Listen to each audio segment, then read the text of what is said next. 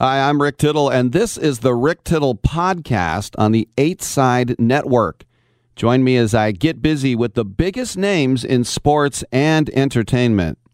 Pleasure to welcome back to the show uh, veteran Staff Sergeant Travis Mills, who uh, nearly 10 years ago lost his life, uh, a quadruple uh, amp- amputee. And uh, on April 10th will be his Alive Day. That will be the 10 year anniversary. Sergeant, welcome back to the show. Tell us a little bit more the Alive Day and, and how you celebrate that. Yeah, absolutely. Thanks for having me. I'll be honest with you. I'm just living my best life over here, eating sweet hot beef jerky and drinking Jocko Goes like a champion. but uh, so the alive, sorry, I'm always full of energy. I apologize. Um, so the alive day, right? The alive day is something that I didn't want to celebrate. They told me what a alive day was. I wasn't really into it. My birthday's actually April 14th, so I was like, I'll just celebrate my birthday, the day that I was actually like alive, if you will. Mm-hmm. And as the years progressed, right? As the years progressed, um, I started to really appreciate the Alive Day more, which is the day that I was blown up, where I did, you know, suffer uh, my injury of losing both arms and both legs. And like the first couple years, you know, uh, I didn't talk about it, didn't even bring it up. The next few years, I told people like, no, no, don't worry about it, like, don't celebrate it. And I would, I would kind of get angry, to be honest with you, and not at them because they're just trying to do the right thing, but it's more angry that I have an Alive Day. And then, you know, year six, year seven, year eight, I started to really realize how fortunate I was to have an alive day and how grateful and thankful I truly was that I was able to still be around. Um, I have a wonderful wife of 14 years uh, this June. You know, I have two beautiful children. Uh, my daughter was six months old and I got blown up, and now she's 10. And my son, he wasn't, oh, you know, he didn't exist until four years ago. Um, and the fact that I have the Alive Day makes it possible for me to have all these blessings in life. So, so yeah, I think it's it was a it's a range of emotions um, for what it is. And for me, it was just um, at first I didn't want to talk about it, celebrate it, bring it up, and now it's like, yeah, I mean, I don't do anything special for that day. I call my buddy Scott, tell him happy birthday, but I'm grateful that I have an alive day instead of have a uh, ceremony on the day I died with my uh, family, you know, in attendance and, and me uh, looking down, hopefully looking down. When you put your backpack on an IED, got all your limbs blown off, survived, you know, miraculously. At that point, no one was going to tell you, "Hey, you're going to be jumping on a trampoline. You're going to have another kid." I mean, how how how did you fight through the all is lost emotion that anybody would have? You know, I uh, I credit a lot of that. I mean, my wife is an absolute saint. I told her she should take what we have and leave. Mm. And you know, it wasn't that I didn't want to be married anymore. It was just, you know, the way I can best summarize it is when you have a baby, you know what you're getting yourself into. You know you're going to change a diaper, you're going to be up late, you're going to feed that baby, dress that baby. Well, when you have a husband that's 25 years old that has no arms, no legs, you'd never signed up to have a guy that you're going to have to help feed and help take showers and things like that. And I didn't want to be a burden. That was never what I want to be. So I said, I don't want to be a burden. Take what we have and go. And she's like, That's not how this works. We're going to through this together. You know, and then I also had a six month old little girl that just was looking at me. And I had to be her father. There was no way around it. Like that's my duty, and I just I credit all my successes, um, you know, to my daughter being there and pushing me and learning how to walk at the same time I learned how to walk. I mean, really neat stuff, honestly. And would I take it back? A hundred percent, I'd take it back. With all the good I've done with the foundation and all that, I would go back to having arms and legs and a heartbeat. But that's not the life I live. And I think it really took having the support of my wife, my daughter, my parents, my in-laws, you know, my my buddies, all rallying around me to get me where I am today. TravisMillsFoundation.org. Check out the site. Tell us a little bit more about what you do, Sergeant. Yes, sir. So what we do is we bring out combat and disabled injured veterans and their families, and we show them how to do things adaptively.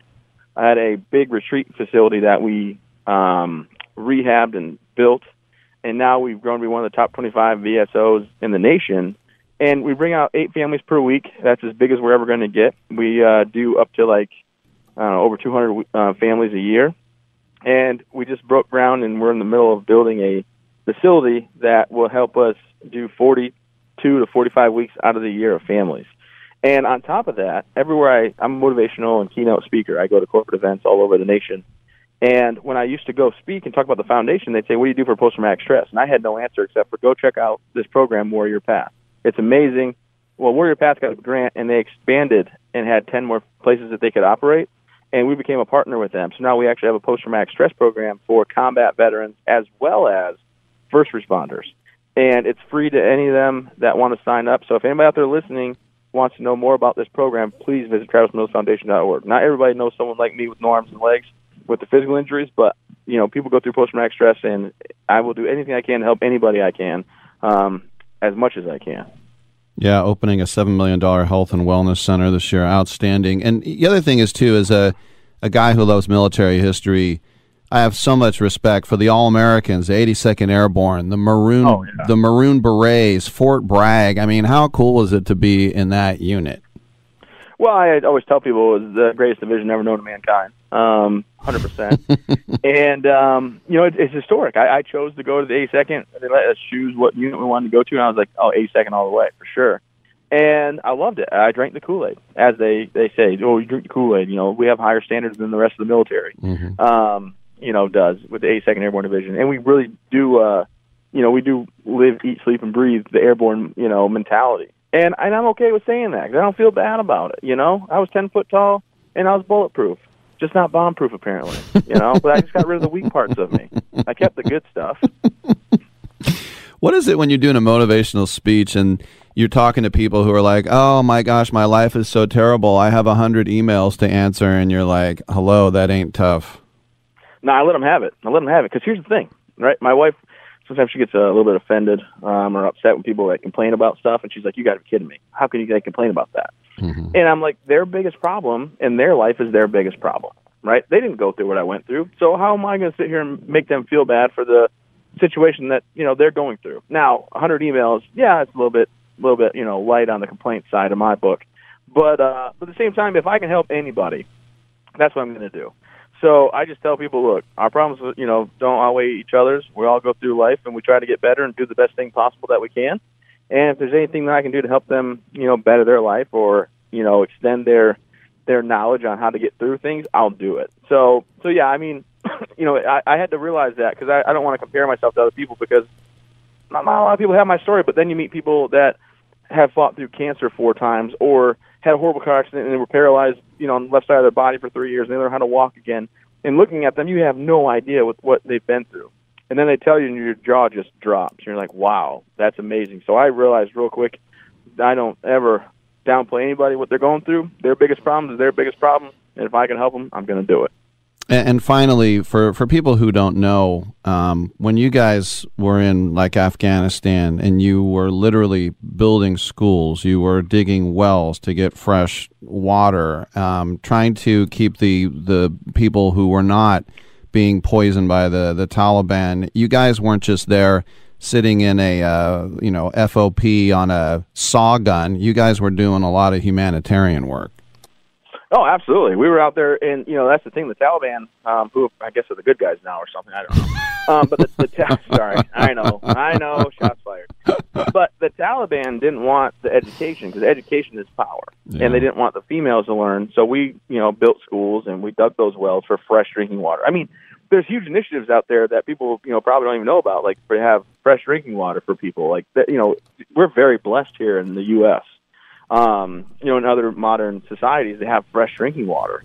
And, you know, we do all that stuff. And the days I got blown up, we had a call from a village elder who was asking for some help. And they did that a lot. So we said, yeah, we'll be there. We're your counterpart. We're here to help you. And I just happened to, you know, hit a bomb. A lot of my unit um, actually was blown up. Like we were in a really bad, bad zone. Um, it was unfortunate. But, but, you know, like I said, I, I don't dwell on what happened to me. Um, what happened to me is, is over, right? Those days are done. But I do reminisce what I had, and I miss the military. I miss the the camaraderie. Mm-hmm. I miss the the the feeling you get when you're in a firefight. As weird as that sounds, mm-hmm. and I would go back. I would go back to it, you know. But at the end of the day, I can't, and I realize that. So I just accept. Hey, look, this is me, and I'll make the best of my life because I was given that opportunity. I mean, Memorial Day is coming up, you know, and those those brave souls did not get the opportunity to keep pushing forward and keep driving. And that's where the big difference is, where people are like, "Man, I don't know how you do it," yeah. or "I don't know if I could push through like I, that." I don't know uh, how you do it too, and I'm, I got to cut you off because we're going to a break. But TravisMillsFoundation.org. Hey, man, you're an inspiration, and thanks for everything. I appreciate it. Yeah, sorry about the long-winded. No, no, no. It's all me. Thanks, buddy. All right, everybody. Staff Sergeant Travis Mills. You're listening to the Rick Tittle podcast on the Eight Side Network. Stay tuned for more. Thank you for that, and welcome back to the show. Rick Tittle with you, coast to coast, and around the world on the American Forces Radio Network. And speaking of that, it's our pleasure to welcome to the show Joe Reagan from Wreaths Across America. Uh, and today is Vietnam Veterans Day. And um, uh, Joe is here to talk about getting National, National Senate Bill 20, uh, 2571 signed. This would recognize uh, contributions to the Vietnam War and getting some names on that Vietnam War memorial in Washington D.C., which I've been to, and it's a uh, it's a very powerful uh, monument. Uh, Joe, welcome to the show. Tell us a little bit more about what uh, what's going on today. Absolutely. Well, thank you, Rick, for having me, and thanks for sharing this this really important story.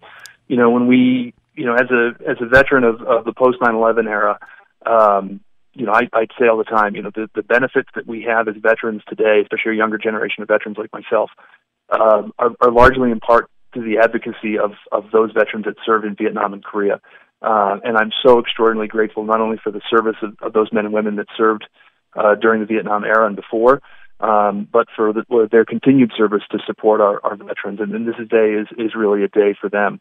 Um, you know, the, the bill that you're talking about is, is in relation to um, uh, an event called the Tiger Flight uh, 739, and this was a flight in 1962 that was headed for Vietnam that um, uh, disappeared uh, as it was going over the South Pacific, and um, these were uh, men and women. There's some there were some women on the the flight crew. Um, that were on a mission that, that has really never been talked about or shared with the families of those individuals. Uh, because they never made it, made it to their destination, Vietnam, uh, their sacrifice has never been included uh, as part of the, the Vietnam Wall, and, and uh, you know their families, uh, of course, have always sought that closure. And when our founder at Wreaths Across America, Morrill Worcester, heard this story the first time, uh, he said, "Well, we're gonna we'll build our own wall, and we'll put their names there." And to see the impact that that had on on the families uh, of these 93 service members, and then the additional crew that were on board, um, it meant the world to them and I know many of them, uh, you know, really want to see those names included along with the, the over 58,000 uh, men and women uh, who are enshrined on the Vietnam Memorial um, for their service and sacrifice that they've made through the, the Vietnam conflict. Well, we all know as things were getting uh, ramped up through several uh, presidential administrations in Southeast Asia, when President Kennedy uh, greenlit a clandestine mission like this, normally you would think it would be something with you know, uh, maybe special forces or somebody here or there. But this is over a hundred Americans uh, on this plane. Do we know what it was all about, or speculate? No, quite frankly, we don't. Um, if you look at the backgrounds of the of the men uh, that were that were on that mission, that were destined to do the mission in Vietnam, um, you know, they had a, a variety of, of, of different skills and came from a variety of different backgrounds. Uh, many of them did have uh, ranger training, uh, so we could we could presume that um, they would be working with the, the Vietnamese counterparts there uh, for some sort of a, a special mission. And, and of course, during the, the early '60s, uh, much of what was happening in, in Vietnam in terms of American presence was the advising and training component of that. So we can probably assume it has something to do with that, but the, the specifics um, have really never been shared. Why do you think they're not included? Uh, it was because it was clandestine, or because it was just forgotten to history? Um, it's probably a little bit of both, and and I think a lot of it also comes down to just the way that um, the initial congressional authorization for who would be included on the wall was was written.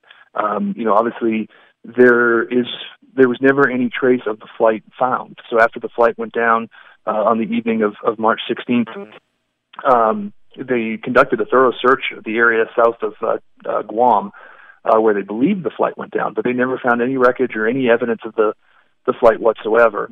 Um, and so that kind of complicated things as, as well. Um, obviously, the families were notified that their loved ones had been missing, um, but why, why, what, where they were, or what flight they were on, uh, that information had, had never really been shared. I just think about the red tape too is uh, when, when, my dad passed away in December. Uh, he's buried in a national cemetery, and the even though we, we said what it was supposed to be, it said Lieutenant JG. He was a lieutenant commander in the Navy, so now he has to get a new headstone. So I just think about the rigmarole that my family had to go through for that.